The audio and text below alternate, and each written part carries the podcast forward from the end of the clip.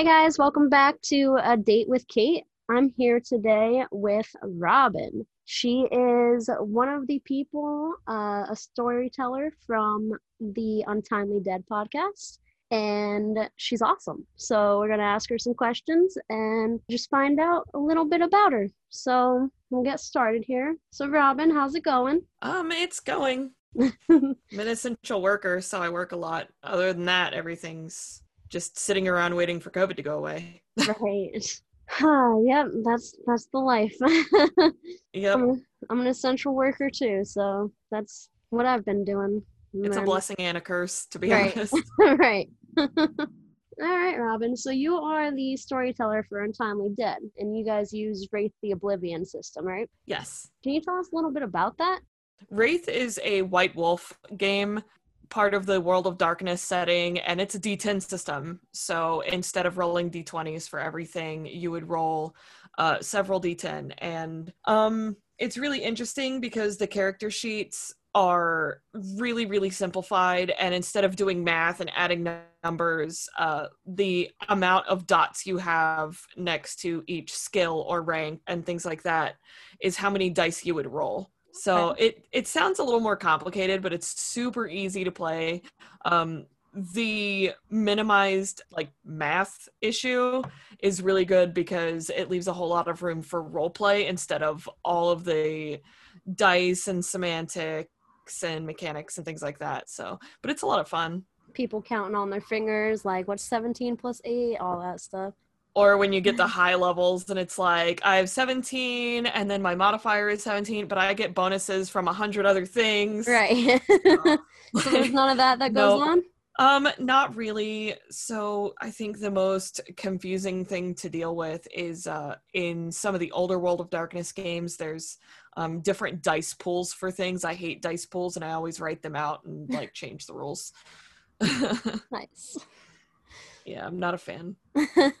Sounds pretty fun. And how did you uh, get into tabletop tabletop RPGs? So when I was a kid, I loved video games. I'm a gamer. If you can't tell by all the crap I'm surrounded by, my entire bookshelf of D and D stuff. Yes. Um, I've been a TARDIS gamer since back. I could like breathe, basically. Uh, my dad, my mom and dad had an Atari, okay. so yeah, yeah, I'm old. um, I've had almost every single game system that's ever come out since then. nice. Uh, yeah, I don't have VR. I'm not really a fan of getting up and tripping over myself. So, but when I was a teenager, I had a next door neighbor who played D&D and I was an artist and I would sit out in my mom's hammock and I would either read or like draw or paint or whatever.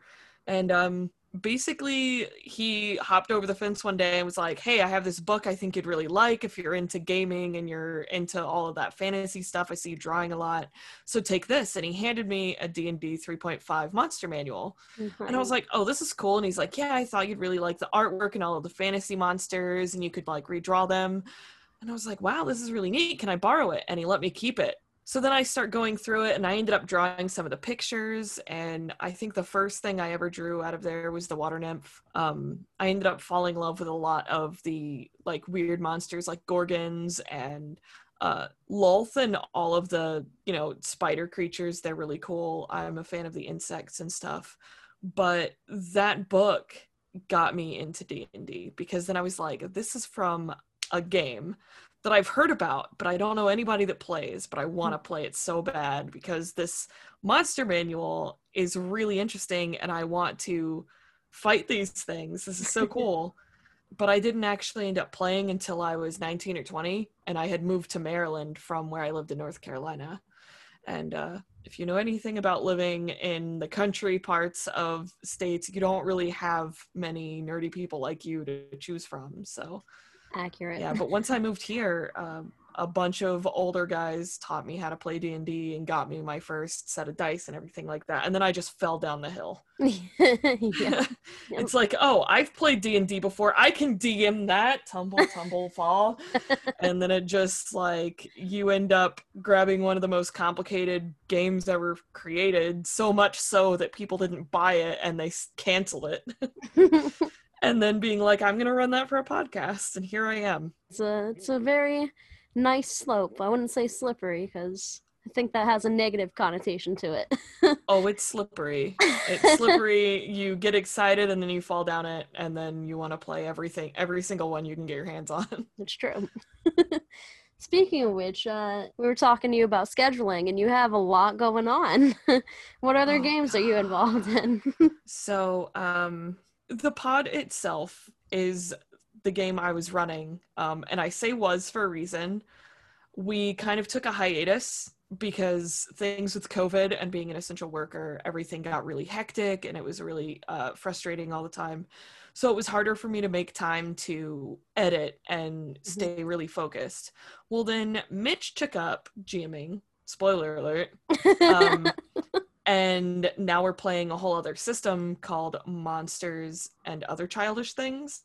Okay. And it's kind of like Monster of the Week. Nice. It's like similar to that sort of deal, or um, if you've ever played Masks, it's kind of similar to that. Uh, but it's really interesting, and um, I think we're all rolling d10s for everything, but it plays similarly. So that's really fun. I'm in that game. I have a home game that I'm part of on Saturday nights where my friend Dante runs, and I play a paladin sorcerer uh, of the Raven Queen, and all of my magic is shadow magic. So that's really fun. Um, that's wonderful. I found this really cool item called the Far Gear, and it made me nearly unstoppable. So. that's a thing. It's super exciting. And um, gosh, uh, our friend Alex Giordano that does a bunch of the art for HLP and surrounding podcasts. He uh, he runs a Strange Aeons game on Tuesdays, and we stream that sometimes. Um, I was trying to start a game of Werewolf Wild West, but we don't have enough players yet. I'm being kind of selective about like who we're gonna play because I if all my games fizzle out, and everyone becomes interested in other things. So I never get to DM like the full story, and I'm super excited because everyone that wants to play this seems really serious. So nice. And then I'm going to be involved with that. It's a lot. that is a lot. So, would you rather um, be a storyteller, DM, or uh, a character, like a player? I would so much rather be a player. I only started DMing because I get these wild ideas, and then I'm like, oh, that would be such a fun game. But then I'm also the person that's like, I have this wild idea, and I don't trust anyone to execute it properly, so I gotta do it. and then I stress myself out about it. yeah, that's my life story. Interesting. I can relate. um, what's your favorite class to play? Oh gosh. you know, it used to be rogue because I loved the sneak attack and hide and uh, I'm the person who likes to stay really far away and really well hidden and snipe people from a distance. Um, I always made a really good scout, but then I kind of I decided to start playing at our local store uh, when they opened up a year ago. And I was like, screw it i'm gonna go sorcerer i've played druids i've played um played a birthright game where i was a druid and then i played a normal homebrew game where i was a in fact my first my first d&d character uh she was a priestess of vecna and she was a drow and she had like an entire whole life story that i made up but yeah, it was really intense. Um, I'd have to say though that I really started to fall for like bards and sorcerers. Um, I like to I like sorcerers a lot because they're really cool glass cannons. You can just stand back. Eventually, you can be pretty much unstoppable, but you just explode things. so great. but also bard because I like to be the smooth talker of the party. I'm not good at it by any means. Robin herself is terrible at smooth talking. That's the joy of uh, playing in a role playing game, though. You can be something that you're not. oh, absolutely.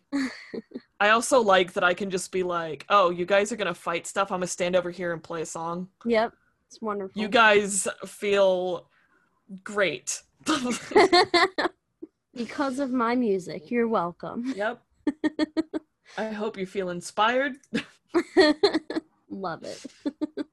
uh, in the first episode of Podcast for the Untimely Dead, uh, you say it's your first time editing. So how Oh was that God. journey, learning to edit and being able to put the content out there? So it took me a week and a half to edit my first episode. That's not bad. it was so bad. Um, in the first several episodes, there's a whole lot of uh, me being really awkward. There's there were a whole lot of spaces. Um, let's see. Let's pick apart my own podcast. This is gonna be fun. so the the first episode we had a problem with Discord because we record in Discord and um, sometimes the Discord sensitivity settings will cut you off before you're finished talking. oh, Um, if you get too quiet, it won't pick you up, or it'll be like, "Oh, we're gonna truncate the silence for you," and it'll cut you off. And I'm like, "Oh no!" So throughout almost the entire first episode, uh, some of our sentences end mid last word, or like you don't hear the last word, but you can, if you listen, you can catch everything going on, and it was so bad. context clues. It's all good. yeah it was uh it was insane and then the second episode i think i accidentally recorded that one through a webcam mic. So i sounded like i was in a tuna can the whole time and trying to edit that and fix it was a nightmare. I ended up just leaving it the way it was and being like i really hope people keep listening to just get past this mess that i am creating. Um, then we get to episode three, and I'm absolutely trash drunk the whole time, and I have a lisp. and um, that was when I finally bought my mic. I got the uh, Yeti Caster, Nice. so it hangs over. Yeah, if you can see it, like hangs over my PC nice. in front of me. Um, but yeah, that was the first episode where I kind of started to sound decent, but um, we actually spent that weekend, my fiance and I, we spent it in Baltimore in a hotel room. And I dropped like almost two grand that weekend just so we could go around and do stuff. And I bought my mic and set it up in the hotel room, and I didn't really know how everything worked yet. So, like, he's like coughing and talking and watching TV. episode four, we lost the whole episode. what? Three hours. Oh, that's And heartbreaking. we yeah, we we lost the entire episode. So what we did is um um what we did is I wrote something and then I picked like a solemn music to kind of present the narrative. And I had one of my characters um I just kind of did a recap of where we left off and then everyone made it to their destination. The journey up was kind of rocky, but um, once they made it to their destination, what we did is a recap of one of the players' journals. So we had uh, Chris write. Chris takes really funny notes, uh, and some of them don't make a lot of sense. Some of them are just really funny. Like in one episode, he was like, "Oh yeah, we went here and we yeeted this off of a building." Like, so I made him read his notes as a journal entry, like his character sitting down writing in his journal while getting his bearings before bed and then it pans over to something else and as one of the players falls asleep we go into this dream sequence that i wrote and uh, it's super sad and kind of really messed up but it gives you like a background on uh, our npc that went missing later and Aw. um yeah so that was a really fun time and it was a really cool way to like get more serious with things and that's when the editing got more serious too it was like hey we didn't have any audio issues recording this backup episode for episode four. Everything sounds great. This is my idea, and I was so excited. I added in all this music that I found uh, that was obviously free of use, and I have linked it under the episodes. Um, but when I finished it and listened to it, I was like mind blown by how much the editing had changed so drastically. And I was like, okay, this is going to be really fun. This is exciting and we're going to go from here. So then I started uh, just looking for music clips and things like that and saving them. And uh, I use Audacity because I'm poor, super easy. um, so once I got used to using Audacity, I would like keep several windows open and I'm dragging clips of music from here. And then I'm like, I should search sound effects. So I started paying for this. Um, I pay for, I think it's called Production Crate Okay. and uh, you can find it at like soundscrate.com or whatever and if you pay for an annual membership, you can download as many sound effects and songs and things like that as you want, just indefinitely. Nice. Um, and you have access to it even after you cancel because it's already on your computer. It's just you pay for it so you can have the unlimited downloads and you get updates when they make new stuff and they also do like video production things. So I was like, this is going to be super helpful. I've got a thousand of like each sound effect that I've ever looked up. It's so obnoxious on my computer. In fact, it keeps warning me that I don't have enough memory now. that's uh, that's kind of how it went, and you can probably tell later in some episodes where I've gotten like a little bit of lazy on the editing. I'll put in music like all the background music but some of the stuff you your sound effects are just going to be like annoying in there because it's a lot of rp and not a lot of action right so some of the episodes are just super easy to deal with because it'll be like two of the players spend an episode kind of getting to know each other so you just put some like meaningful music and stuff in there and like let it go you put let it, it got go. a whole lot easier i can edit a few hour episode in like maybe an hour hour and a half Nice. Yeah, it's not too bad now. Yeah, that's not bad. it's definitely a journey though. yeah, oh god, it was a nightmare. I had um I had Aaron Willems from the uh the Roaring Trainers podcast. He he, he got in Discord chat with me to explain to me how to even use Audacity in the first place because I had no idea what I was doing. Oh, it's bad our first episodes were pretty rough on editing too so. I'm just really glad for all of the podcast community because all of the groups we're all part of they're all super helpful. Mm-hmm. and i can get in literally any one of them and be like oh hey uh i need help doing this. And about 10 people will jump on it and be like oh sorry like hey we can fix that. It's wonderful. Modern family. Yeah they're super great do you have any uh, words of advice for anyone starting a podcast or just getting into the realm of TTRPGs? Yes. Don't be like, I'm going to start a podcast and then just do it. Don't.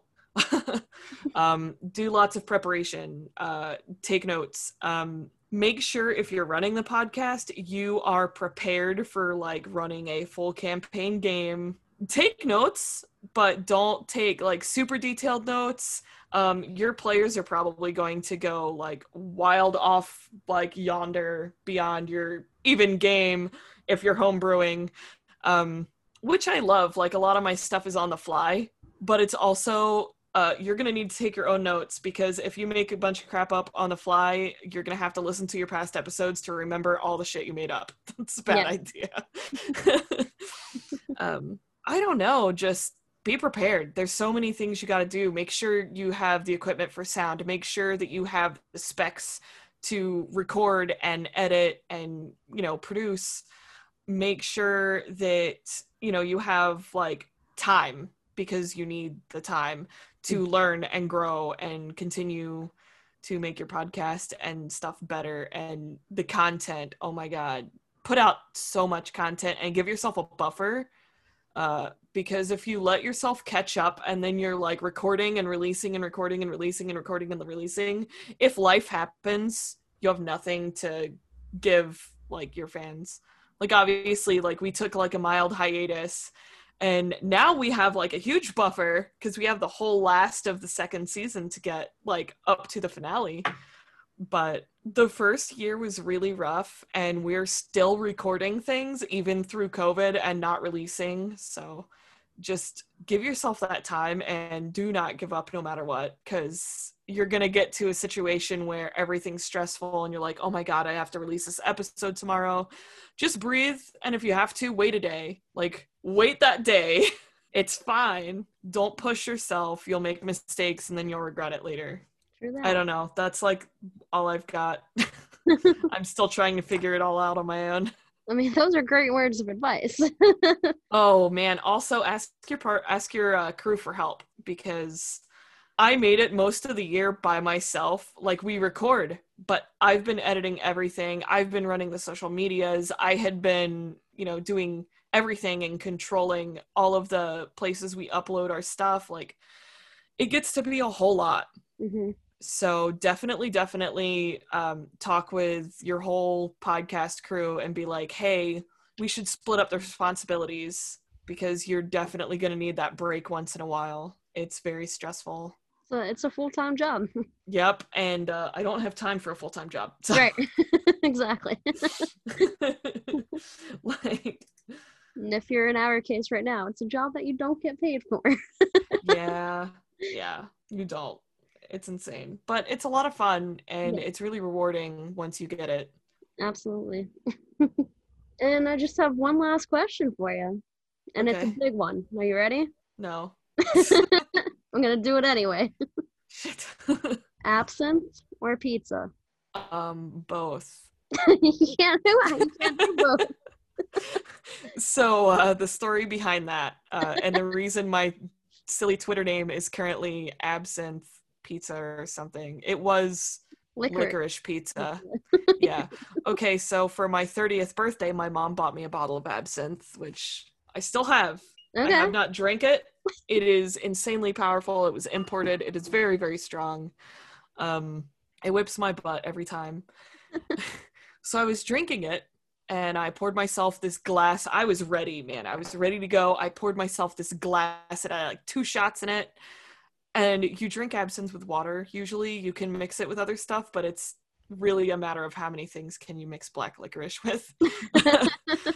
But so i'm i'm drinking it and we ordered all these pizzas and we're having like this big pizza party. My mom uh my fiance like all our roommates and friends are over and we're playing board games and cards against humanity and stuff. And i drink a bunch of absinthe and eat a bunch of pizza and i'm playing games with everybody and then i burp and i was like ew and everyone's like what? And i was like licorice pizza. And everyone's like ew. So i changed my name to that. I don't know. It's just, it was dumb but it was fun. So yeah uh, my my silly ridiculous name came from like a gross drunk burp I love it. Licorice pizza. Oh, Sounds good. no it just It doesn't sound good. and it was not oh, good is not the word for it. I don't know what is, but all right. mistake All right. Uh, that about wraps everything up. Um, thank you so much for joining us. And yeah thanks for having me Yeah. sorry about my super awkwardness no, you're perfect. Don't worry about it. we'll uh, talk to you on Twitter and we will check out some more of your stuff when it gets released. yeah thanks Absolutely. super excited All right, Robin. I'll see ya. all right see ya